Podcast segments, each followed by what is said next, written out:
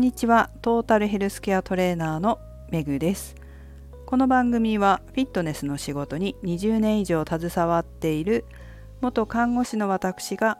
独自の視点で健康やダイエットに関する情報を解説し配信する番組です。本日のテーマはダイエットの失敗談をお送りします。今日は898回の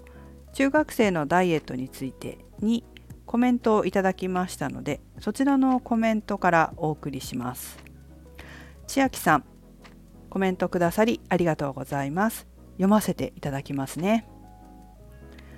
私は子供の頃から太っていたので中学生の頃ダイエットしましたよ。走ったり。でも知識がなかったので夜ご飯は白滝ばっかり食べてたりきゅうりばっかり食べてたり極端にご飯全体の量を減らしたり。だけど辛さの割に大して痩せませんでした。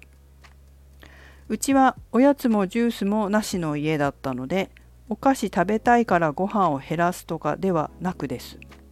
だから辛いのに結果が大したことないから続くはずもなかったです。というコメントですね。ありがとうございました。千秋さんも昔は白滝ばかりとかきゅうりばかりなどといった偏ったダイエット偏った栄養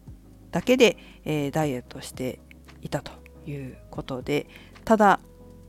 辛かったんだけど、まあ、その割には痩せなかったということでしたね。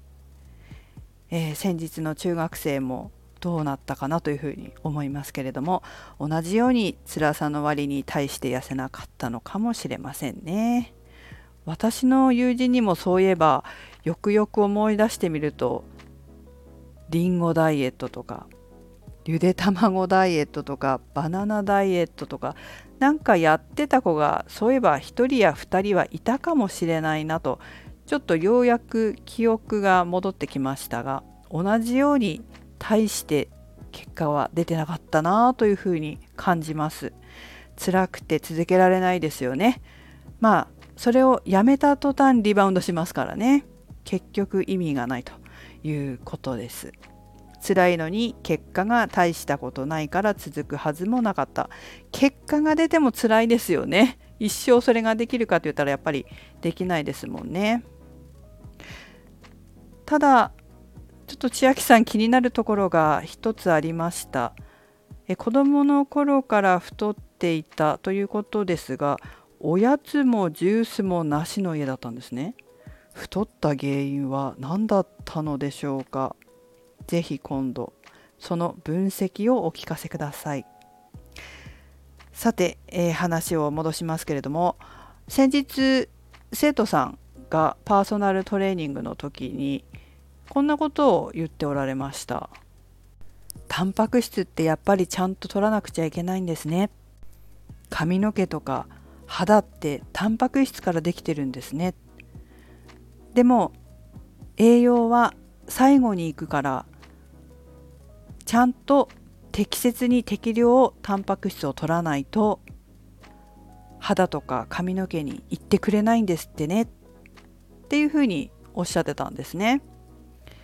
この話は以前この配信でもしたと思うんですけれども全くその通りで髪の毛や肌そして爪これらはタンパク質でできていますが何しろ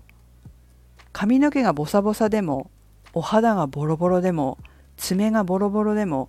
命には関わらないわけです。命に関わるような内臓まあ、内臓も筋肉でできていますのでそういったところが先に栄養としてタンパク質が使われていくわけで内臓の他にも血液だったり細胞の修復だったりホルモンだったり骨そして筋肉そういうところの方が優先順位が高いわけです。最後にお肌とか髪とか。爪ですね。ということはやはり適切な量のタンパク質まあタンパク質だけじゃないですけどビタミンだってそうだしミネラルだってそうですけどそういった必要な栄養素を必要な量摂取しないと髪やお肌や爪っていうのはきれいにならないんですね。ってことは美を気にしている人にとってダイエットでタンパク質まあタンパク質だけじゃないけど栄養を減らすというのはそれはどうなんでしょうね。体重は減るかもしれないけれども肌がボロボロだったり髪がボサボサだったりバサバサだったりそうなってしまった人を間近で見たことはないですか？なんか健康的な痩せ方じゃないな美しくないなそんな風に美しいとはちょっとかけ離れてしまった痩せ方はどうなんでしょうかね。綺麗になりたくてダイエットしたはずなのに髪の毛はボサボサ傷んでいるお肌も傷んでる乾燥している。それは本末転倒かもしれません。本当の美意識ってそういう髪の毛だったりお肌だったり爪だったりそういうところにまで気を使えるからこそ本当の美意識なんだと私は思うんですよね。とすればやはり栄養不足は美の大敵なのではないでしょうか。ということで、えー、今日は千秋さんからいただいたコメントをもとに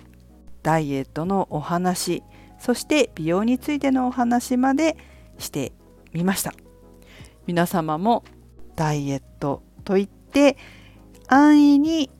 摂取カロリーだけを減らすことを考えて